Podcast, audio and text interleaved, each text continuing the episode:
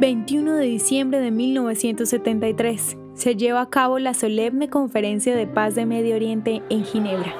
Estados Unidos y la Unión Soviética organizaron en conjunto la Conferencia de Paz de Ginebra con esperanza de ayudar a los estados del Medio Oriente a negociar la paz luego de la guerra de octubre de 1973 entre Israel, Egipto y Siria. El presidente egipcio Anwar Sadat, dirigiéndose a los Estados Unidos por relaciones diplomáticas, dejó en claro que la conferencia sería solo un protocolo formal y no se tratarían los detalles. Sadat y los Estados Unidos mantuvieron a la Unión Soviética a cierta distancia durante la conferencia. Los delegados partieron de Ginebra el 29 de diciembre con la declarada intención de reunirse en una fecha futura, sin embargo, esto nunca sucedió. Un nuevo intento por parte del presidente Carter en 1977 propuso una oferta de paz que impulsó los pasos hacia las negociaciones bilaterales entre Egipto e Israel, que destacó el acuerdo de paz de 1979 firmado en Washington.